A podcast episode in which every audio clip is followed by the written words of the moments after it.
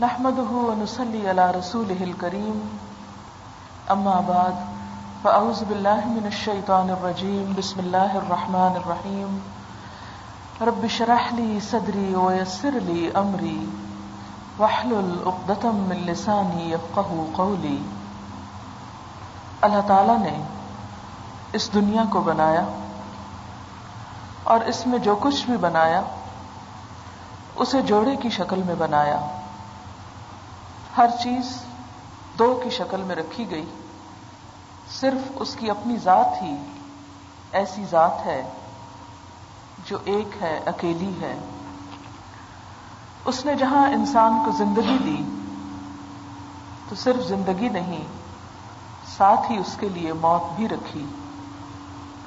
موت ایک بہت بڑی حقیقت ہے، جس کا ہم سب کو سامنا ہے۔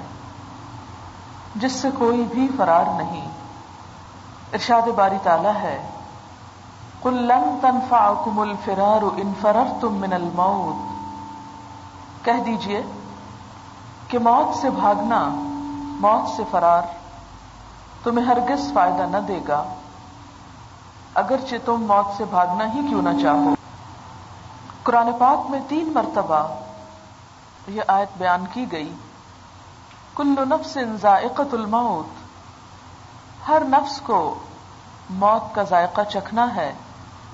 ہر روح جو دنیا میں آیا، اسے ایک نہ ایک دن لازمن واپس جانا ہے۔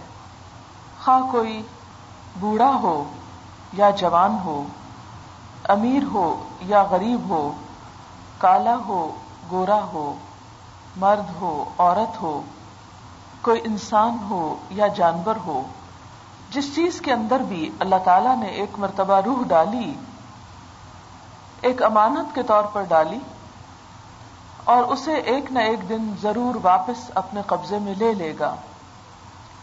اور اس کا تجربہ ہم ہر روز اپنی زندگی میں اپنے ہی ساتھ کر رہے ہیں۔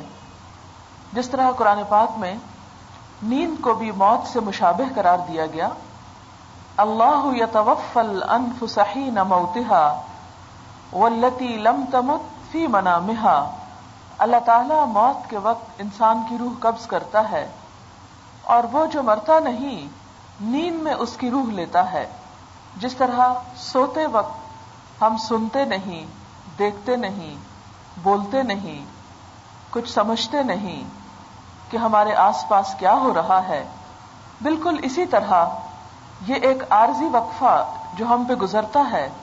موت اسی طرح کے ایک طویل وقفے کا نام ہے، جو اگلی زندگی سے پہلے آنے والا ہے۔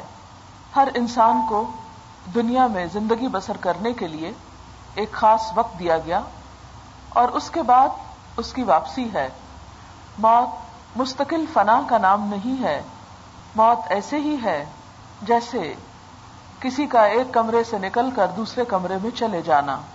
جیسے ہم لوگ گھر میں اپنے ہی گھر کے اندر رات کے وقت بیڈ روم میں ہوتے ہیں، صبح نکل کر کچن میں جاتے ہیں، پھر وہاں سے فارغ ہو کر کوئی مہمان آ جائے تو ڈرائنگ روم میں چلے جاتے ہیں، وہاں سے نکل کر باہر آ جاتے ہیں۔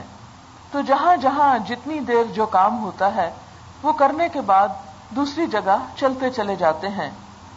بالکل اسی طرح ہر انسان کے ساتھ یہ مرحلے ہیں۔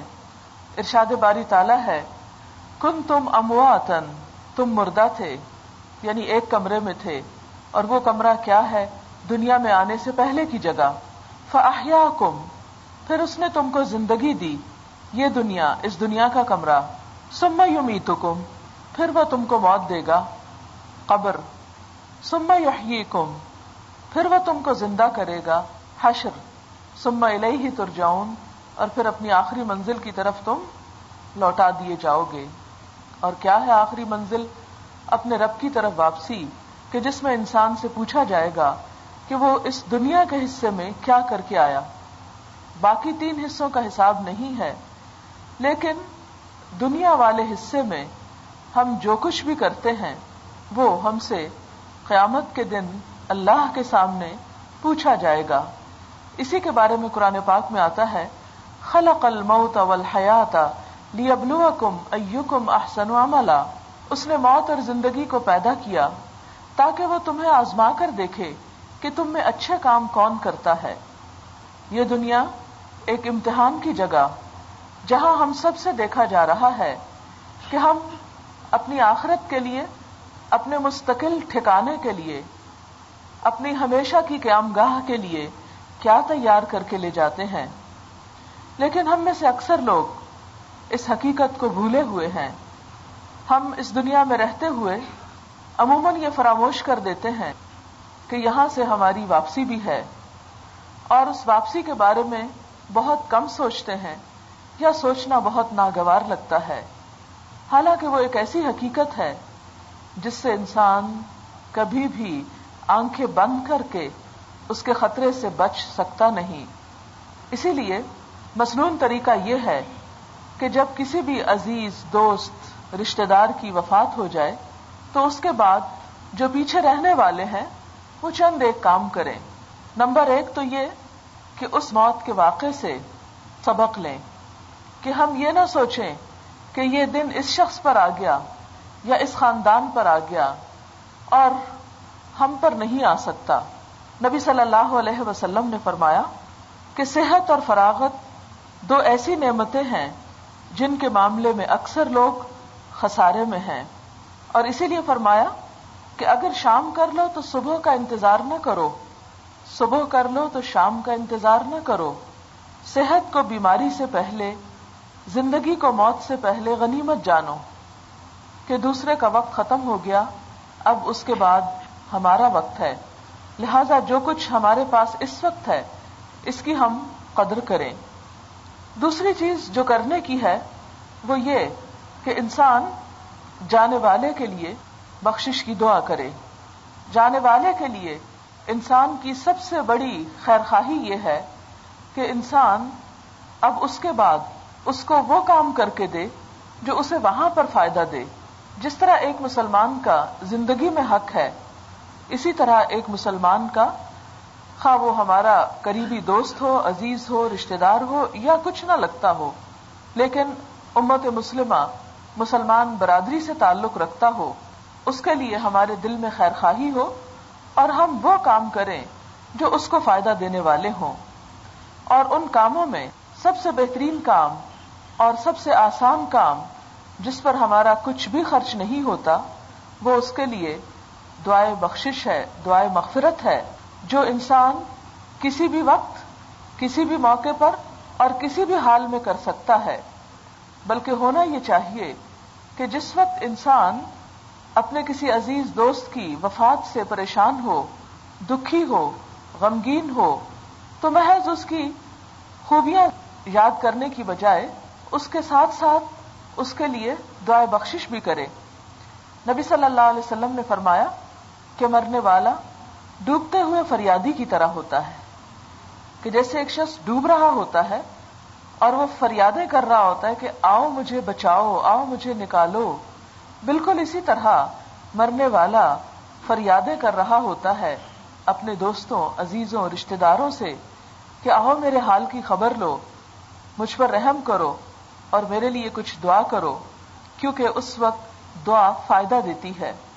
نبی صلی اللہ علیہ وسلم کے زمانے میں ایک شخص کو سانپ کے ڈسنے سے اچانک وفات ہو گئی۔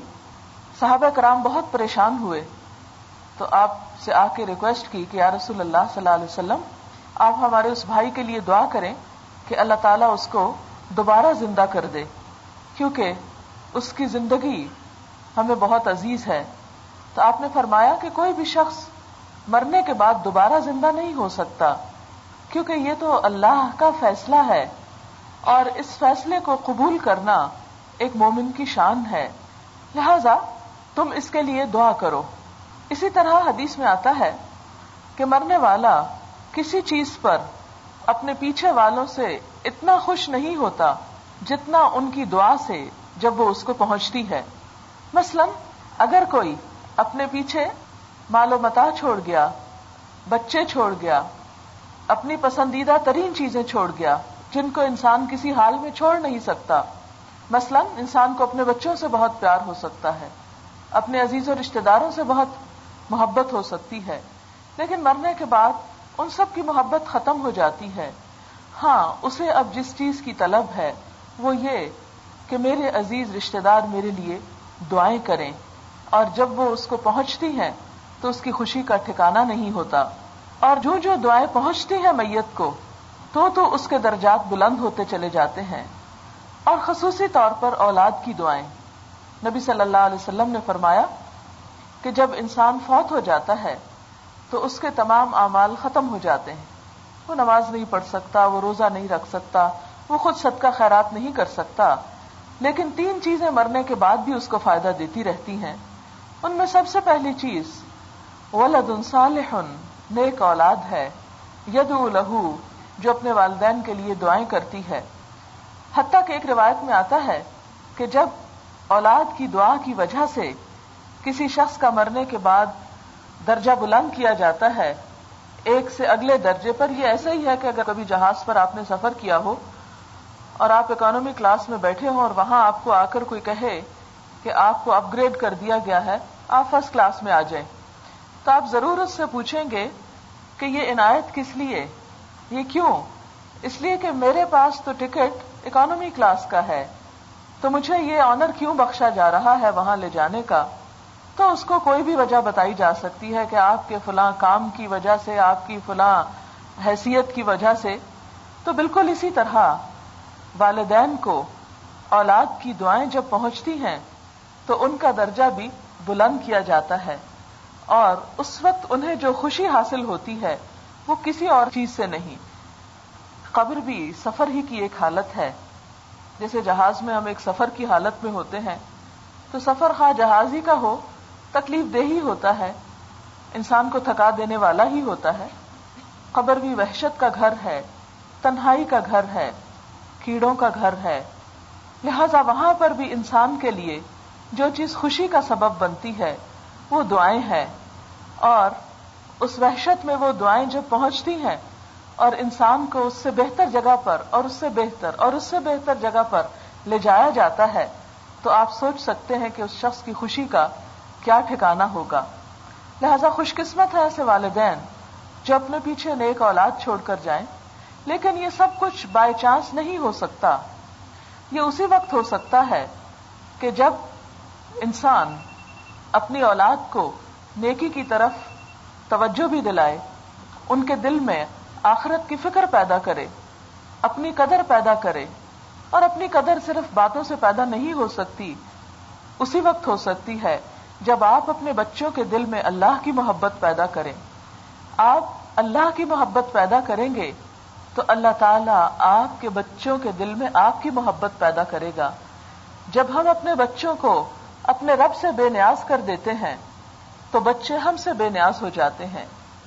اس لیے بہترین دعائیں، اولاد کی دعائیں ہیں جو پوری خیر خواہی خلوص اور محبت کے ساتھ والدین تک پہنچتی ہیں۔ ظاہر ہے، ماں باپ کی وفات کا غم جس قدر بچوں کو ہو سکتا ہے، کسی اور کو نہیں ہو سکتا۔ انسان خود بھی ماں بن جائے، لیکن ماں ایک ایسی ہستی ہے کہ اس کی کمی ہمیشہ زندگی بھر انسان کو محسوس ہوتی ہے اور کبھی بھی انسان ماں جیسی چیز سے بے نیاز نہیں ہو سکتا۔ خواہ وہ خود عمر کے کسی بھی حصے میں کیوں نہ پہنچ جائے۔ والدین کے ساتھ خیر خواہی کا اور محبت کا اور خلوص کا، عقیدت کا، احترام کا، حسن سلوک کا تقاضا یہ ہے کہ ان کے لیے کثرت سے دعائیں کی جائیں۔ دوسری چیز جو فائدہ دیتی ہے، وہ ہے، او علم نیون تفا بھی ایسا علم جس سے فائدہ اٹھایا جائے۔ یہ علم خواہ انسان اپنی زندگی میں سکھا جائے، یا اس کے مرنے کے بعد، اس کے پیچھے، اس کے نام پر ایسا کوئی بھی کام ہو، جس کا ثواب انہیں پہنچانے کی نیت ہو۔ انسان اپنی زندگی میں اگر اپنی اولاد کی تربیت کرتا ہے، ان کو کچھ سکھاتا ہے، یا استاد کی حیثیت میں کسی کو کچھ سکھاتا ہے یا اس کے علاوہ اپنا کوئی بھی ہنر، کوئی بھی فن، کوئی بھی ایسی چیز جس سے انسانیت کو فائدہ پہنچتا ہو، جس سے کسی کی تکلیف کم ہو سکتی ہو، جس سے کسی کا دکھ دور ہو سکتا ہو، کوئی بھی علم، اس میں دین کا علم بھی شامل ہے اور وہ علم بھی شامل ہے کہ جو انسانوں کے بھلے کے لیے ہو۔ جیسے دنیا میں اگر کوئی انسان کسی کی کوئی بھی خدمت کرتا ہے تو وہ اللہ تعالی کے ہاں ایک بہت بڑی نیکی قرار پاتا ہے۔ مثال کے طور پر آپ صلی اللہ علیہ وسلم کے ارشادات کے مطابق کسی بھوکے کو کھانا کھلانا جنت میں لے جانے والے کاموں میں سے ہے۔ ظاہر ہے کہ بھوکے کو کھانا آپ اسی وقت کھلا سکتے ہیں جب آپ پکانا جانتے ہوں۔ اگر آپ کھانا پکانا ہی کسی کو سکھا رہے ہیں تو یہ بھی ایک علم ہے۔ آپ کی وجہ سے اگر کوئی شخص پکانا جانتا اور پکا کر کسی اور کو کھلا رہا ہے تو وہ اگر آپ نے اچھی نیت سے اس کو سکھایا، تو وہ آپ کے لیے ایک فائدہ ہے۔ کسی کو کپڑا سینا سکھا دینا، کسی کو اور کوئی ٹیکنالوجی، کوئی بھی چیز جو کسی انسان کو ملی، اگر وہ اپنی زندگی میں دوسروں کو اس سے مستفید کرتا ہے، تو مرنے کے بعد وہ چیز اس کو فائدہ دیتی ہے۔ اور دین کا علم تو یقینی طور پر فائدہ دیتا ہے، کیونکہ وہ انسان کی صرف دنیا نہیں، آخرت کی بھی نجات کا ذریعہ ہے۔ اس لیے مرنے والے کو یعنی ہم میں سے ہر ایک کو اپنے جانے سے پہلے کوئی نہ کوئی ایسا کام ضرور کرنا چاہیے کہ جو مرنے کے بعد بھی صدقہ جاریہ ہوتا رہے۔ اس میں یہ چیزیں بھی شامل ہیں کہ مثلا اگر ایک انسان کوئی کتاب لکھ جاتا ہے، اچھی کتاب ہے جس سے لوگ پڑھتے ہیں، فائدہ اٹھاتے ہیں، نسلوں تک وہ بات جاتی ہے، جب تک وہ بات موجود ہے، آگے سے آگے پہنچتی ہے، تو انسان کو فائدہ دیتی چلی جاتی ہے۔ اسی طرح اگر کوئی شخص کسی کو کوئی چیز پڑھا دیتا ہے، زبانی سکھا دیتا ہے، یاد کروا دیتا ہے، وہ بھی اسی میں آ جاتا ہے۔ یا اسی طرح اپنا مال کسی ایسی جگہ پر لگاتا ہے کہ جہاں لوگوں کی تعلیم کا فائدہ ہو، تو وہ بھی ایک طرح سے صدقہ جاریہ ہے۔ اسی لیے تیسری چیز جو ہے، او صدقت جاریہ، صدقہ جاریہ جو مرنے والے کو فائدہ دیتا ہے، یہ بھی دو تین طرح سے ہو سکتا ہے۔ ایک یہ کہ انسان اپنی زندگی میں ایسے کاموں میں مال خرچ کرے کہ جہاں اس کے مرنے کے بعد بھی اسے فائدہ پہنچتا رہے۔ مثلا، ایک شخص نبی صلی اللہ علیہ وسلم کی خدمت میں حاضر ہوا اور اس نے پوچھا، یا رسول اللہ صلی اللہ علیہ وسلم، میری ماں اچانک فوت ہو گئی ہے، اگر میں اس کی طرف سے کوئی صدقہ کروں تو کیا اس کو فائدہ پہنچے گا؟ آپ نے فرمایا ہاں. پھر اس نے پوچھا کہ میں کیا صدقہ کروں؟ یعنی سب سے بہترین صدقہ اپنی ماں کے لیے کرنا چاہتا ہوں، تو آپ صلی اللہ علیہ وسلم نے فرمایا کہ تم پانی کا انتظام کرو۔ لہذا اس نے ایک کنواں کھدوایا، اس شخص نے اس کنویں کا نام اپنی ماں کے نام پر رکھا اور کہا، ہادی ہی لے ام سعد، یہ ام سعد کے لیے ہے. یعنی جیسے ہمارے ہاں مختلف چیزوں کے، شہروں کے، علاقوں کے اسکولوں کے نام پڑ جاتے ہیں، اسی طرح کنو کے بھی نام ہوتے تھے، تو انہوں نے اس کنویں کو اپنی ماں کے نام منسوب کر دیا۔ جیسے کوئی بک لکھ کر کسی کے نام منسوب کر دی جاتی ہے۔ اسی طرح، کیونکہ اس دور میں لوگوں کو پینے کے پانی کی بہت مشکل تھی اب یہ کہ جب تک وہ کنواں قائم رہا، جس کسی نے بھی اس میں سے پیا، خواہ کسی انسان نے یا جانور نے، جانور کو پلانے کے بارے میں بھی آپ کو معلوم ہے، وہ مشہور روایت، ایک بری عورت تھی، لیکن اس نے دیکھا کہ ایک کتا پیاسا ہے، تو دوبارہ اس کی خاطر کنویں میں اتری، موزے میں پانی بھر کے باہر نکالا اور کتے کو پلایا، تو اس پر اس کی بخشش ہو گئی۔ تو پانی پلانا، کسی کی تکلیف دور کرنا، کسی کی پیاس بجھانا تو جتنا بھی انسان اس میں کام کرتا ہے ہاں ایک شخص پیتا ہے یا ہزار پیتے ہیں، ایک سال رہتا ہے یا ہزار سال وہ کنواں باقی رہتا ہے، تو جس شخص کے نام پر وہ چیز کھدوائی گئی، اس کو اس کا فائدہ پہنچتا رہے گا۔ اسی طرح، اگر کوئی شخص اپنی زندگی میں درخت لگاتا ہے، کوئی کھیت اگاتا ہے، تو اس پر بھی نبی صلی اللہ علیہ وسلم نے فرمایا کہ اس میں سے خواہ کوئی انسان کھاتا ہے یا کوئی جانور کھا لیتا ہے یا وہ کسی بھی کام آتا ہے تو وہ بھی مرنے والے کے لیے صدقہ جاریہ بن جاتا ہے۔ اس میں مرنے والا خود بھی کر سکتا ہے اور اس کے بعد اس کے لواحقین اس کو ثواب پہنچانے کی نیت سے بھی کر سکتے ہیں۔ اس میں ہم دیکھتے ہیں کہ اسال ثواب اسی کے لیے ہو سکتا ہے کل میں طیبہ پر جس کی وفات ہوئی ہو۔ اگر کوئی شخص مسلمان نہیں ہے تو آپ اس کے لیے جتنا مرضی صدقہ کریں اس کو اس کا فائدہ نہیں پہنچے گا۔ اس کے بارے میں ایک روایت ہے کہ حضرت امر ابن شعیب اپنے باپ سے اور وہ اپنے دادا سے روایت کرتے ہیں کہ آس بن وائل نے جاہلیت میں سو اونٹ قربان کرنے کی نظر مانی۔ ہشام ابن آس نے اپنے حصے کے پچاس اونٹ ذبح کر دیے، لیکن حضرت عمر نے حضور صلی اللہ علیہ وسلم سے مسئلہ پوچھا تو آپ نے فرمایا، اگر تمہارا باپ توحید کا اقرار کرتا، پھر تم اس کی طرف سے روزے رکھتے اور خیرات کرتے تو اسے ثواب مل جاتا۔ تو اس سے کیا پتا چلتا ہے کہ میت کی طرف سے صدقہ بھی کیا جا سکتا ہے، روزہ بھی رکھا جا سکتا ہے۔ لیکن اسی وقت فائدہ ہوگا اگر وہ خود بھی اپنی زندگی میں نیک کام کرتا ہوگا یا ایمان پر اس کا انتقال ہوا ہوگا۔ اسی طرح یہ ہے کہ جب کوئی شخص فوت ہو جائے تو سب سے پہلے یہ دیکھنا چاہیے کہ کیا اس کے ذمے کوئی قرض تو نہیں تھا؟ اس نے کسی کا کچھ دینا تو نہیں تھا؟ کیونکہ جب تک قرض کا بوجھ نہ اتارا جائے، اس وقت تک میت کی روح جو ہے وہ معلق رہتی ہے اور اس کا حساب بہت سخت ہے۔ صحیح مسلم کی ایک روایت سے پتا چلتا ہے کہ آپ صلی اللہ علیہ وسلم نے فرمایا کہ شہید کے سب گنا خون کا پہلا قطرہ گرتے ہی معاف ہو جاتے ہیں، لیکن قرض کا گنا اس سے بھی معاف نہیں ہوتا، کیونکہ یہ حقوق العباد میں سے ہے۔ کسی کا مال لے کر پھر اس کو واپس نہ کرنا یہ بہت بڑے درجے کا گناہ ہے اور جان بوجھ کر اگر کوئی ایسا کرے تو اس کے لیے نبی صلی اللہ علیہ وسلم نے جنازہ تک پڑھانے سے انکار کر دیا۔ کئی ایک روایات میں ملتا ہے کہ نبی صلی اللہ علیہ وسلم کے پاس جب کوئی جنازہ لایا جاتا تو آپ پوچھتے کہ کیا اس میت پر کوئی قرض تو نہیں؟ جب بتایا جاتا کہ قرض ہے تو آپ فرماتے کہ یا تو اس کا قرضہ ادا کیا جائے یا اس جنازے کو لے جایا جائے اور تم میں سے جو چاہے جنازہ پڑھا دے یعنی میں اس کا جنازہ نہیں پڑھاؤں گا۔ تو اس سے پتا چلتا ہے کہ قرض ایک ایسی چیز ہے جس کی ادائیگی کی جلد سے جلد فکر کرنی چاہیے۔ پھر اسی طرح اگر میت کے ذمہ قرض کے علاوہ کوئی زکات رہتی ہو یا اگر مرد ہے اور اس نے اپنی بیوی کا حق مہر نہیں دیا، وہ حق مہر نکالنا چاہیے اس کی جائیداد میں سے اور عورت کو لوٹانا چاہیے، کیونکہ حق مہر بھی ایک طرح سے قرض ہے۔ اسی طرح اگر اس نے کوئی وسیعت کر رکھی ہے، تو اس میں سے ون تھرڈ جو ہے، وہ نکال کر وسیعت میں دیا جانا چاہیے۔ اگر اس نے آدھے مال کی کی ہے، تو آدھے مال کو نہیں دیا جائے گا ون تھرڈ کو ہی دیا جائے گا، کیونکہ گناہ پر مبنی وسیعت پوری نہیں کی جائے گی۔ اس کا میت کو فائدے کی بجائے الٹا نقصان ہوگا۔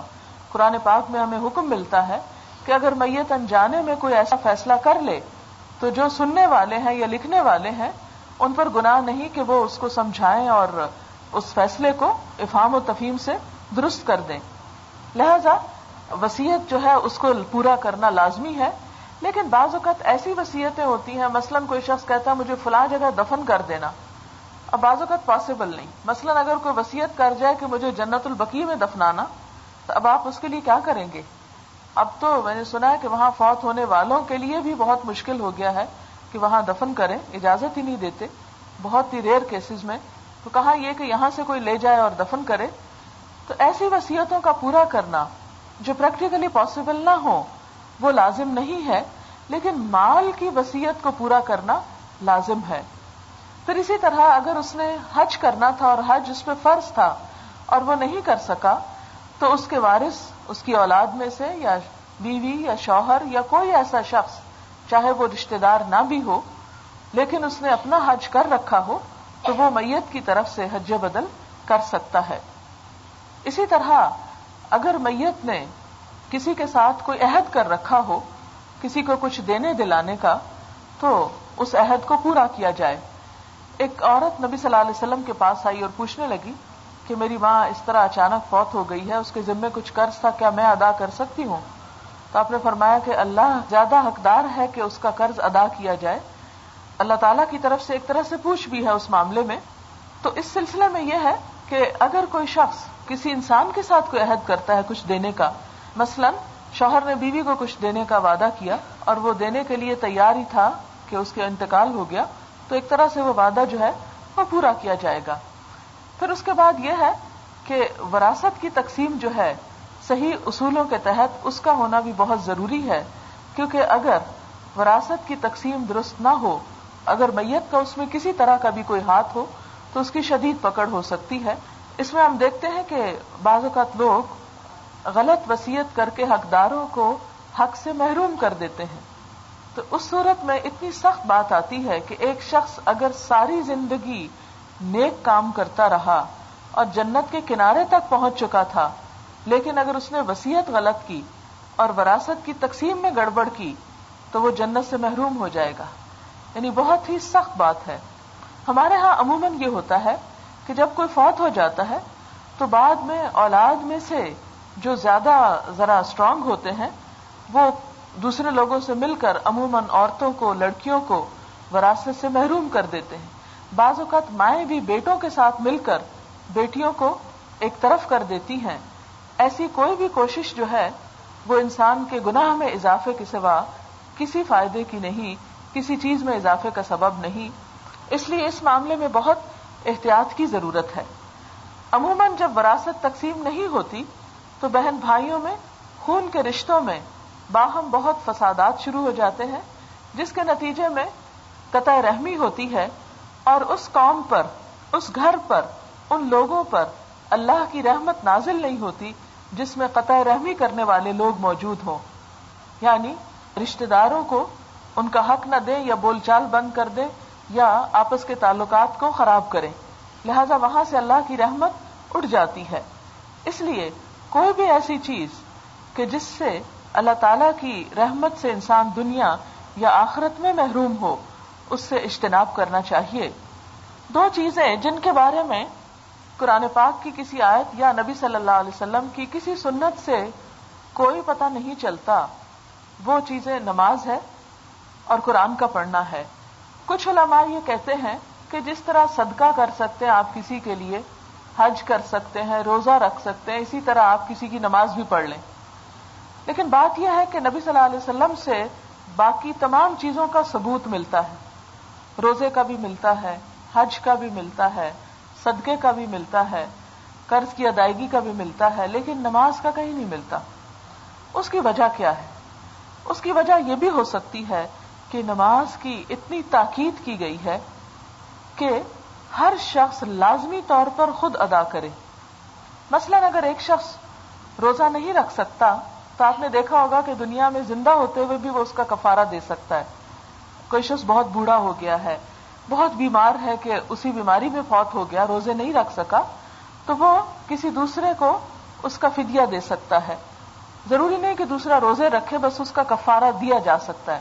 لیکن اگر کوئی شخص نماز نہیں کسی نے پڑھی، تو آپ نے دیکھا ہوگا کہ اس کا کوئی دوسرا آلٹرنیٹ نہیں۔ نماز کا آلٹرنیٹ نماز ہی ہے۔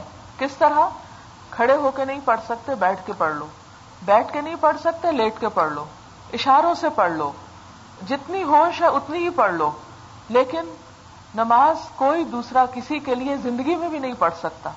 روزے کا تو ہے کہ وہ فدیہ دے سکتا ہے۔ لیکن نماز کا زندگی میں بھی کوئی فدیہ نہیں ہے۔ کہ اگر ایک شخص نے نہیں پڑھی تو وہ اس کے بدلے میں پیسے نہیں دے سکتا۔ باقی تمام عبادات میں، مثلا زکوٰۃ ایک شخص نہیں دے سکتا، بیوی نہیں دے سکتی تو شوہر زکات دے دیتا ہے، بیوی کی طرف سے زکات ادا ہو جائے گی۔ یہ ایسا ہی مثلاً آپ اگر اپنے بچے کی فیس نہیں دے سکتے، تو آپ کی بہن دے دیتی ہے، فیس ادا ہو گئی۔ لیکن اگر آپ کے بچے نے نماز نہیں پڑھی، تو وہ اس کے حصے کی نماز نہیں پڑھ کے دے سکتی۔ اسی لیے ہم دیکھتے ہیں کہ قرآن پاک میں اور پوری سنت میں نبی صلی اللہ علیہ وسلم سے کوئی ایسی چیز ثابت نہیں کہ اگر کسی شخص کی نماز رہتی ہو، تو آپ نے فرمایا ہو کہ تم اپنی میت کی نمازیں بھی پڑھ دینا یا اس کا کوئی کفارہ دے دینا۔ عموماً لوگ نمازوں کا حساب کر کے پھر کچھ گندم کا ہے پتہ نہیں دو سیر یا کتنے کا، مجھے تو معلوم نہیں، وہ حساب کر کے تو ایک ایک نماز کا کچھ کفارہ دیتے ہیں۔ لیکن یہ ایک عام صدقہ ہی شمار ہوگا، جیسے صدقہ انسان کی تکلیفوں کو دور کرتا ہے۔ تو ہم امید کرتے ہیں کہ ایک مرنے والے کی تکلیفوں کو بھی صدقہ پیچھے سے کیا ہوا دور کرے گا۔ اس زمن میں تو یہ بات درست ہے لیکن کسی جگہ یہ نہیں پتا چلتا کہ ایک نماز کی جگہ دو سیر گندم دو یا چار سیر دو یا دس روپے دو یا بیس روپے دو، یہ سب من گھڑت مسئلے ہیں۔ خود سے خود لوگوں نے اپنے ازمپشن سے یہ چیزیں ایجاد کر لی اور دین میں ان کی ایسے پابندی شروع کر دی جیسے کوئی فرض، اتنی تو فرض نماز کی پابندی نہیں کی جتنی ان چیزوں کی جو خود سے بنایا ہوا دین ہے اس کی پابندی شروع کر دی۔ تو اس میں یہ ہے کہ نمازوں میں کوئی شخص بیمار ہو گیا مسئلہ اور اس کو ہوش ہی نہیں، تو اس پہ نماز ہے ہی نہیں۔ جیسے ایک شخص اچھا بھلا تھا آپریشن ہو رہا ہے، دو دن کے لیے وہ قومے میں چلا گیا۔ بے ہوش رہا ایک شخص، دو سال خدا نہ خاص طور بے ہوش رہتا ہے۔ تو جب وہ ہوش میں آئے گا، تو اسے پچھلی نمازیں نہیں پڑھنی ہوگی۔ نماز کا نا بلیک اینڈ وائٹ میں ہے معاملہ۔ مثلا پیریڈز والی عورت جو ہے، اس کو نماز نہیں پڑھنی، تو بعد میں قضا بھی کوئی نہیں کرنی۔ نہیں پڑھی نہیں پڑھی۔ بچے کی پیدائش کے بعد نہیں پڑھی، تو بس نہیں پڑھی، ختم ہو گئی۔ روزہ کا تو ہے کفارہ۔ یا قضا جیسے روزہ نہیں رکھا کسی نے تو قضا رکھ لے۔ نماز نہیں پڑھی تو بس وقتی نماز تو یہ ہے کہ جیسے سو گیا، انسان اٹھا تو اثر کا وقت نکل گیا تو مغرب کے ساتھ وہ اثر بھی پڑھ لے۔ لیکن عام طور پر جو یہ تصور پایا جاتا ہے میت کے لیے نمازیں پڑھنے کا، یا ہمارے ہاں کچھ لوگ نفل پڑھتے ہیں کچھ بیویوں کے نام پر، کوئی مغرب کے وقت، کوئی فجر کے وقت، تو یہ خود سے ہی ایک بات ہے۔ ہاں یہ ضرور کرنا چاہیے کہ جب کوئی شخص فوت ہو جائے تو کوئی نیک عمل کر کے اس کے لیے دعا کرنی چاہیے۔ مثلا اگر آپ قرآن پڑھ رہے ہیں اور اس کے بعد اس کے لیے دعا کرتے ہیں، تو حدیث میں یہ آتا ہے کہ قرآن کے بعد جو ہے وہ دعا قبول ہوتی ہے۔ اگر کوئی شخص قرآن پڑھنے کے بعد دعا کرتا ہے، تو قبولیت کا ذریعہ ہے۔ نماز پڑھ کے کسی کے لیے اگر کوئی دعا کرتا ہے، تو قبولیت کی بات ہے۔ کوئی صدقہ کر کے دعا کرتا ہے، تو قبولیت کی بات ہے۔ حج، عمرہ کر کے دعا کرتا ہے، تو قبولیت کی بات ہے۔ کیونکہ ہر اچھا کام انسان کو اللہ کے قریب کر دیتا ہے۔ انسان اللہ کا مقرب ہوتا ہے۔ تو جیسے ایک بادشاہ ہوتا ہے، تو جو اس کے مقرب لوگ ہوتے ہیں، ان کی وہ بڑی سنتا ہے۔ اسی طرح اگر ایک شخص جب صدقہ کرتا ہے یا نماز پڑھتا ہے یا قرآن پڑھتا ہے، تو وہ اللہ کے قریب ہو جاتا ہے۔ اس وقت اس کو دعا کرنی چاہیے۔ پھر اسی طرح یہ ہے کہ ہمارے ہاں عموماً یہ رواج ہے، اعلان بھی عموماً کیے جاتے ہیں کہ اتنے پڑھ کے فلاں کو دیے گئے، اتنے اس سے پڑھوا کے اس کو دیے گئے۔ یہ چیز بھی ایک بعد کے دور میں خود شروع ہو گئی۔ مثال کے طور پر آج میں سورت کہف پڑھنا بھول گئی۔ مجھے ابھی یاد ہے کہ آج میری سورت کہف رہ گئی۔ اب ایک یہ تھا کہ میں بیٹھ کے وہ پڑھتی یا یہاں آ کر تھوڑا یہ کام کرتی۔ اب اگر یہ ممکن ہوتا کہ کسی کی جگہ کوئی اور پڑھ دے، تو میں اپنی کسی اسٹوڈنٹ کے ذمہ لگاتی ہوئی پلیز میری صورت رہ گئی، آج تم میری پڑھ دینا۔ لیکن اس کا کوئی جواز ہے ہی نہیں کہ میرے حصے کی میری صورت کوئی پڑھے یا میرے حصے کا قرآن کوئی اور پڑھے۔ یہ دو چیزیں اگر انسان خود کرتا ہے، خود پڑھتا ہے نماز اور قرآن، تو اس کو فائدہ دیں گی۔ اور اگر وہ خود اس سے غافل ہے، خود اس کو ان چیزوں میں انٹرسٹ نہیں، شوق نہیں، تو کسی اور کا پڑھا ہوا بھی فائدہ نہیں۔ یہ ایسا ہی ہے کہ جیسے ایک شخص خود اگر کھانا نہیں کھاتا، تو کسی دوسرے کا کھایا ہوا اس کو فائدہ نہیں دیتا۔ آپ کپڑا تو کسی کو پہنا سکتے ہیں، مگر کسی کا کھایا ہوا کھانا آپ نہیں کھا سکتے، یا وہ آپ کو کچھ بھی طاقت ٹرانسفر نہیں ہوگی۔ اس لیے ان دو چیزوں کے بارے میں ہمیں اپنی زندگی میں سنجیدگی کے ساتھ پابندی کی ضرورت ہے۔ ایک تو یہ کہ نمازوں کی پابندی ہو، کیونکہ قرآن پاک میں سورت الحاقہ میں آتا ہے کہ جہنم میں جانے والوں سے پوچھا جائے گا، ما سلا کا فی سقر؟ جہنم میں تمہیں کیا چیز لے گئی؟ قالو لم من المسلین وہ کہیں گے، ہم نماز پڑھنے والوں میں سے نہ تھے۔ وہ لم نتم المسکین، اور ہم مسکین کو کھانا نہیں کھلاتے تھے۔ وہ کنہ نخوز الخائزین، اور ہم بحثیں کرنے والوں کے ساتھ مل کے بحثیں کرتے تھے۔ آج ہمارا بھی حال یہ ہو گیا ہے، نماز کی طرف سے بس موڈ کی بات ہے، مرضی کی آسانی ہے تو پڑھ لی، نہیں تو کوئی بات نہیں۔ غریبوں کو کھانا کھلانا تو کوئی مانگ ہی بیٹھے تو ہم کہتے ہیں، ہٹے کٹے، ان کا کام ہی صرف مانگنا ہے۔ یہ سب ہر ڈرامی کرتے ہیں، کام کیوں نہیں کرتے؟ طرح طرح کی باتیں کر کے ہم ان کو ایک طرف کر دیتے ٹھیک ہے، کچھ پروفیشنل بیگرز ہو سکتے ہیں، لیکن ہر ضرورت مند انسان پروفیشنل نہیں ہے۔ بہت سارے اللہ کے بندے ہمارے لیے آزمائش ہیں اور ان کی بھوک ہمارے اوپر قرض ہے۔ اس لیے ان کی بھوک میں ان کے کام آنا اور ان کی مدد کرنا ہمارا فرض بنتا ہے۔ اور اس کے لیے ہمیں تلاش کرنے چاہیے ایسے لوگ کہ جن کو کھلا کر ہم اپنی جنت کما سکیں۔ پھر اس کے بعد انسان جب دوسروں کے لیے بھلا کرتا ہے تو خود اس کا اپنا بھلا ہونے لگتا ہے۔ عموماً یہ دو باتیں جب میں بیان کرتی ہوں نماز اور قرآن کی، تو لوگ اس پر بہت برہم ہونے لگتے ہیں، بہت ناراض ہونے لگتے ہیں۔ یہ آپ نے ایک نیا دین نکال لیا ہے اور ہم تو اپنے آبا و اجداد سے یہ سب کرتے چلے آئے ہیں۔ کرتے رہیں کوئی بات نہیں، دنیا میں بہت کچھ ہو رہا ہے اور لوگ کر رہے ہیں، لیکن ایک بات جو معلوم ہو، اس کا بتانا بھی فرض ہے، کیونکہ ذمہ داری ہو جاتی ہے نا۔ کہ جن چیزوں سے میں گزری ہو سکتا وہ کتابیں آپ کی نظر سے نہ گزری ہوں۔ پھر اس کے بعد یہ ہے کہ تیسری چیز جو ہماری قوم میں بہت عام ہو گئی ہے کہ دین کے معاملے میں محض بحث کرنا، صرف انٹلیکچل ڈسکشن کا ذریعہ بنا لینا یا حجت بازی کرنا، یہ بات سمجھ میں نہیں آتی کہ یہ کیوں آخر کہی گئی۔ اس کی کوئی لاجک نہیں سمجھ میں آتی۔ یہ چیز تو پرانے وقتوں کی کہانی ہے اور اس طرح کہہ کہہ کے ہم نے اپنا دین اپنے ہی ہاتھوں اس کو حقیر کر دیا۔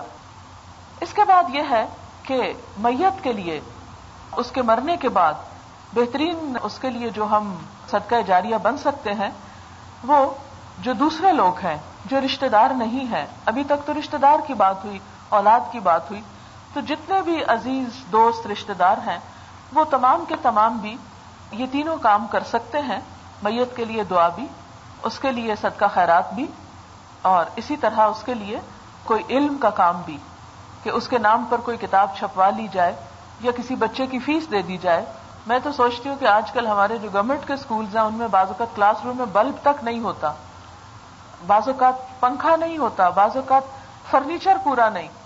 اتنا زیادہ ایڈمیشن ہوتا ہے کہ بچے بعض اوقات بیٹھنے سے آ رہی ہیں۔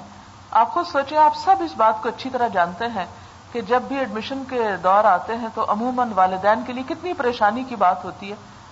کہ پہلی جماعت کے بچے کو ایڈمیشن نہیں ملا سیٹ نہیں ہے۔ تو آپ خود سوچیں کہ ہمارے ملک میں کس قدر کمی ہے پھر تعلیمی اداروں کی۔ اور اسلام نے ہمیں کتنا خوبصورت طریقہ بتایا کہ زندگی میں تو کیا، مرنے کے بعد بھی اگر نیکی کمانا چاہتے ہو تو اس کام میں آگے بڑھو۔ مسلمان قوم کا تو لٹریسی ریٹ ہنڈریڈ پرسینٹ ہونا چاہیے تھا، لیکن آج ہم تیس فیصد سے آگے نہیں بڑھ سکے۔ ہمارا ہمسایہ ملک جس کی اکثریت غیر مسلم ہے، وہاں لٹریسی ریٹ ففٹی پرسینٹ ہے انڈیا میں۔ اور ہماری حالت مسلمان ملک کی یہ ہے کہ ہم اس سے بھی پیچھے ہیں۔ ہمیں اس پر سنجیدگی سے سوچنا چاہیے۔ ایک اور ہمارے ہاں ہوتا یہ ہے عموماً کہ جب کوئی فوت ہو جاتا ہے تو جمعرات اور چالیسویں کے نام پر اتنے کھانے پکائے جاتے ہیں، اتنی دیگیں پکائی جاتی ہیں، اتنا خرچ کیا جاتا ہے کہ میں سمجھتی ہوں کہ اگر وہی رقم کسی اسکول کے ایک سال کا بجٹ آپ دے دیں، کسی لیب کا، بچوں کے سائنس کے پریکٹیکلز کرنے کے لیے ان کو اگر آپ سامان فراہم کر دیں، تو آپ دیکھیں گے کہ آپ کی قوم تھوڑی سی ترقی میں ایک قدم آگے بڑھ جائے گی۔ لیکن ہمارے ہاں بس صرف خود ہی ایک پارٹی کے انداز میں، پھر اس میں نمکین بھی ہو، اس میں میٹھا بھی ہو، اور پھر بیٹھ کے ان کھانوں کو ٹیسٹ کرتے رہتے ہیں، ان پہ ڈسکشن ہوتی رہتی ہے۔ اب معاملہ یہاں تک پہنچ گیا کہ آپ کسی چالیسویں پہ جائیں، آپ دیکھ کے ایک لک سے کبھی نہیں پہچان سکتے کہ چالیسواں ہو رہا ہے۔ اس میں اور شادیوں میں کوئی خاص فرق نظر نہیں آتا۔ ان کے لیے بھی کارڈ چھپ رہے ہیں، اس کے لیے بھی ٹینٹ لگ رہے ہیں، اس کے لیے بھی کھانے پک رہے ہیں۔ اور ہزاروں نے لاکھوں پہ بات جاتی ہے۔ اور دوسری طرف ہماری قوم کا حال یہ ہے کہ اکثریت ہماری جاہل ہے۔ تو وہ کام ہمیں کرنے چاہیے جو ہمیں دنیا میں بھی عزت دیں اور وہ جو ہمیں آخرت میں بھی دیں۔ لیکن ہم صرف لوگوں کے خوف سے یا لوگوں کی خوشی میں ایسے کام خوشی سے کر لیتے ہیں، بعض اوقات قرض اٹھا کے بھی کرتے ہیں۔ جن کا نہ دنیا میں کوئی فائدہ ہے، سوائے اس کا کہ لوگ خوش ہو جائیں گے۔ اور بعض اوقات لوگ بھی خوش نہیں۔ اور لوگوں کا ڈر یہ ہوتا ہے کہ اگر ہم نے یہ نہ کیا تو لوگ کہیں گے، والدین فوت ہوئے تو انہوں نے شکر کیا، کچھ کھلایا پلایا ہی نہیں۔ وہ ایک بڑا ہی فضول قسم کا محاورہ مشہور ہے کہ مر گیا مردود، نہ ختم، نہ درود۔ یعنی اس قسم کی لف قسم کی بات مشہور کی گئی ہے کہ وہ شخص جو ہے، گویا ایک قسم کا سوسائٹی کا ریجیکٹڈ انسان ہے، جس کے لیے بعد میں یہ کھانے وانے نہیں پکے۔ مجھے اچھی طرح یاد ہے کہ ہمارے جب دادا فوت ہوئے، تو کسی نے کہا کہ میٹھا ضرور ہونا چاہیے۔ تو میری والدہ نے پوچھا کہ وہ کس لیے؟ تو بتایا گیا کہ جو بزرگ فوت ہوتے ہیں، تو اس خوشی میں کہ اللہ نے ان کو سمیٹ لیا ہے۔ جی یہ میں نے اپنے کام سے سنی تو اس وقت سے مجھے بہت حیرت ہوئی اس بات پر کہ کیا لاجک ہے اس میں کہ بزرگوں کے فوت ہونے پر میٹھا، مختلف علاقوں کی رسمیں ہو سکتی ہیں، چونکہ مین میڈ رسمیں ہیں یہ ساری، اس لیے اس میں جو چاہیں آپ اضافہ کر لیں۔ جیسے کھانا پکا لیں، جتنے مسالے چاہیں ڈال لیں۔ تو جب ایک دن ہم نے خود گھڑ لیا، تو اس میں جو چاہیں آپ کانسیپٹ ڈالتے چلے جائیں۔ اور پھر بعض علاقوں میں جو تعزیت کے لیے لوگ آتے ہیں، ان کو واپسی پہ جوڑے بھی دیے جاتے ہیں۔ بعض جگہوں پہ دوپٹے دیے جاتے ہیں۔ سب خرافات جو ہیں ہمارے معاشرے کو گھن کی طرح چاٹ گئی ہیں۔ ان تمام چیزوں کا جب تک خاتمہ نہیں ہوگا، ہم نہ دنیا میں ترقی کر سکتے ہیں اور نہ آخرت میں خدا کو منہ دکھانے کے قابل ہیں۔ اس لیے کہ مال ہمارا جن چیزوں پہ خرچ ہونا چاہیے تھا، وہاں ہو نہیں رہا۔ جو کام ہماری ذمہ داری تھی، وہ ہو نہیں رہی۔ اور یہ سارے درد میں آپ لوگوں کے سامنے اس موقع پر اس لیے رکھ رہی ہوں کہ آپ ملک کا سمجھدار، پڑھا لکھا، ذمہ دار طبقہ ہے۔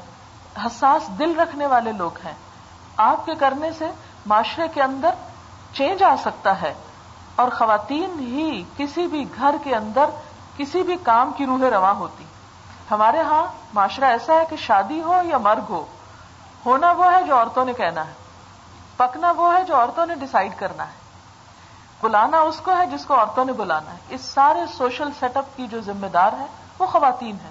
اگر ہم لوگ اصلاح کے لیے تھوڑے ڈٹرمنڈ ہوں گے، تھوڑا فرم ہوں گے، تو انشاءاللہ چینج آئے گا۔ اور ہمیں بہت جرت کے ساتھ یہ قدم اٹھانے چاہیے۔ اور ہماری بہن کی جو والدہ تھی، مجھے اس وقت بھی ان کا چہرہ ایسے سامنے آ رہا ہے جسے میرے سامنے بیٹھی اتنی لائولی اور اتنی خوشگوار پرسنالٹی آپ میں سے اکثر لوگوں نے ان سے ملاقات کی ہوگی۔ میں ان کے اس وفات کے موقع پر اتنی کھل کے یہ باتیں کرنا چاہتی ہوں کہ اگر یہاں سے دو چار لوگ بھی ان کاموں پر عمل شروع کرتے ہیں تو انشاءاللہ یہ مجلس ان کے حق میں بھی صدقہ جاریہ بنے گی اور ان کو بھی اس کا ثواب پہنچے گا کیونکہ کسی کے ذریعے سے کوئی سبب بنتا ہے کسی بھی اچھائی کا، خاص زندگی میں یا دنیا سے جانے کے بعد، تو وہ تمام چیزیں اس کے حق میں کریڈٹ ہو جاتی ہیں، اس کے لیے ایک فائدے کی چیز بن جاتی ہیں۔ تو اس لیے ہمیں معاشرتی اصلاح کے ان پہلوؤں پر توجہ کی ضرورت ہے اور وہ تمام چیزیں جو ہمارے لیے دنیا اور آخرت کے فائدے کا سبب نہیں، ان کو چھوڑ دینا چاہیے۔ پھر اسی طرح یہ ہے کہ مرنے والے کی خوبیوں کا کثرت سے ذکر کرنا چاہیے۔ اس کے ساتھ اگر کوئی اختلاف ہو، کوئی بیڈ فیلنگ ہو، تو اس کا ذکر نہیں کرنا چاہیے۔ کیونکہ وہ تو اپنے انجام کو پہنچ گیا۔ خدا نخواستہ اگر کسی نے بھی زیادتی کی ہے ہم اگر اس کی زیادتی کو دوہرائیں گے بھی تو اب ہم اس سے بدلا تو لے نہیں سکتے، وہ تو چلا گیا۔ اور اگر اس نے غلط کیا ہے خدا نخواستہ کوئی بھی انسان، تو اس کا انجام وہ وہاں دیکھ لے گا۔ وہ اپنے انجام کو پہنچ گیا۔ لیکن اگر کسی کا بھی کوئی احسان ہو ہم پر، کوئی بھلائی ہو ہمارے ساتھ، تو اس کا ضرور بول کر تذکرہ کرنا چاہیے۔ کیونکہ یہ میت کو فائدہ دیتا ہے۔ اس کے نیک امال میں اضافے کا سبب بنتا ہے۔ حضرت عائشہ فرماتی ہیں کہ نبی اکرم صلی اللہ علیہ وسلم کے سامنے کسی مرنے والے کا ذکر برائی کے ساتھ کیا گیا تو آپ نے فرمایا، تم اپنے فوج شدگان کا ذکر بھلائی کے سوا نہ کرو۔ پھر اسی طرح حضرت عائشہ کہتی ہے کہ نبی صلی اللہ علیہ وسلم نے فرمایا، مردوں کو برا نہ کہو۔ جو کچھ انہوں نے آگے بھیجا تھا وہ اس کا بدلہ پا چکے۔ اسی طرح یہ ہے کہ جب کوئی فوت ہو جائے تو بہت زیادہ چیخ پکار کے نہیں رونا چاہیے۔ صبر و تحمل اور بکار کا مظاہرہ کرنا چاہیے، کیونکہ نبی صلی اللہ علیہ وسلم نے فرمایا، جس نے غم کی حالت میں اپنا چہرہ پیٹا، دامن پھاڑا، جاہلیت کی باتیں کی، وہ ہم میں سے نہیں۔ پھر اسی طرح یہ ہے کہ صبر کرنے کی جزا جنت ہے۔ بعد میں جو اولاد ہو یا رشتے دار ہو اگر وہ وفات کے موقع پر صبر کرتے ہیں، تو ان کے لیے اس پر جزا ہے۔ ہم دیکھتے ہیں کہ حضرت انس رضی اللہ تعالیٰ عنہ فرماتے ہیں کہ نبی اکرم صلی اللہ علیہ وسلم کی بیٹی کی تدفین کے وقت میں موجود تھا۔ نبی صلی اللہ علیہ وسلم قبر کے پاس بیٹھے ہوئے تھے اور آپ کی آنکھوں سے آنسو روا تھے۔ رونے میں کوئی حرش نہیں۔ اور صبر کے ساتھ رونا اس کی اجازت ہے اور اس پر کوئی پابندی نہیں، حد نہیں کہ اتنے دن رو اور اتنے نہ رو۔ ہاں یہ بات ہے کہ جو سوگ کی کیفیت ہے وہ تین دن کے بعد پھر ختم کر دینی چاہیے۔ اور اپنی نارمل لائف میں لوٹنے کی کوشش کرنی چاہیے کیونکہ یہ اللہ کا ایک فیصلہ ہے جسے انسان کو قبول کرنا۔ کسی کی بھی وفات انسان کے لیے ایک امتحان ہے اور اس امتحان میں کامیاب ہونا ہی انسان کی عقل مندی ہے۔ جو کچھ ہو چکا، اسے پلٹایا نہیں جا سکتا۔ وہ اللہ کا ایک فیصلہ تھا۔ اگر انسان اس پر بہت شدت سے ریئیکٹ کر رہا ہے، تو وہ اللہ تعالیٰ کی ناراضگی کا سبب بن جاتا ہے۔ اور صبر کرنا جہنم کی آگ سے رکاوٹ اور جنت میں گھر حاصل کرنے کا ذریعہ ہے۔ حضرت ابو سعید سے روایت ہے کہ عورتوں نے نبی صلی اللہ علیہ وسلم کی خدمت میں عرض کیا، آپ ہمارے لیے باز کا ایک دن مقرر کیجیے آپ نے عورتوں کو نصیحت کرتے ہوئے فرمایا، جس عورت کے تین بچے فوت ہو جائیں، وہ صبر کرے تو وہ بچے اس کے لیے جہنم کی آگ سے رکاوٹ ہوں گے۔ ایک عورت نے پوچھا، جس کے دو بچے؟ آپ نے فرمایا، دو بچے بھی جہنم کی آگ سے رکاوٹ کا ذریعہ ہوں گے۔ لیکن یہ اسی وقت ہے کہ جب انسان اس موقع پر صبر کرتا ہے۔ اسی طرح یہ ہے کہ کسی کے ہاتھ تعزیت کے لیے جانے کا بھی بڑا ثواب ہے۔ جو شخص کسی شخص کی وفات کے موقع پر اسے صبر کی تلقین کرتا ہے، تعزیت کرتا ہے، تو اس کو بھی اتنا ہی اجر ملتا ہے جتنا میت کے وارث کو صبر کرنے پہ ملتا ہے۔ اہل میت کے گھر جمع ہونا اور ان کے ہاں کھانا کھانا جو ہے، صحابہ کرام اسے نوحے میں شمار کرتے تھے اور اسے پسند نہیں کیا جاتا تھا۔ لہذا تعزیت کر کے جلد از جلد لوٹنے کی کوشش کرنی چاہیے۔ ہمارے یہاں ایک رواج ہے کہ روٹی توڑنا، ایک لفظ بولا جاتا ہے، روٹی توڑ کر جائیں۔ عام حالات میں تو ہم کسی مہمان کو نہیں کہتے کہ روٹی توڑ کے جائیں، لیکن یہ ایک رسمن یہ لفظ بولے جاتے ہیں کہ جب میت رخصت ہو تو کھانا کھا کر جائیں۔ یہ گھر والوں پر ایک ناروا بوجھ ہے، ایک شخص جو خدمے سے نڈھال ہے، اسے اپنی بھی ہوش نہیں۔ وہ کہاں لوگوں کو لک آفٹر کر سکتا ہے؟ اسے اپنے سنبھلنے اور ریسٹ کے لیے بھی ٹائم چاہیے۔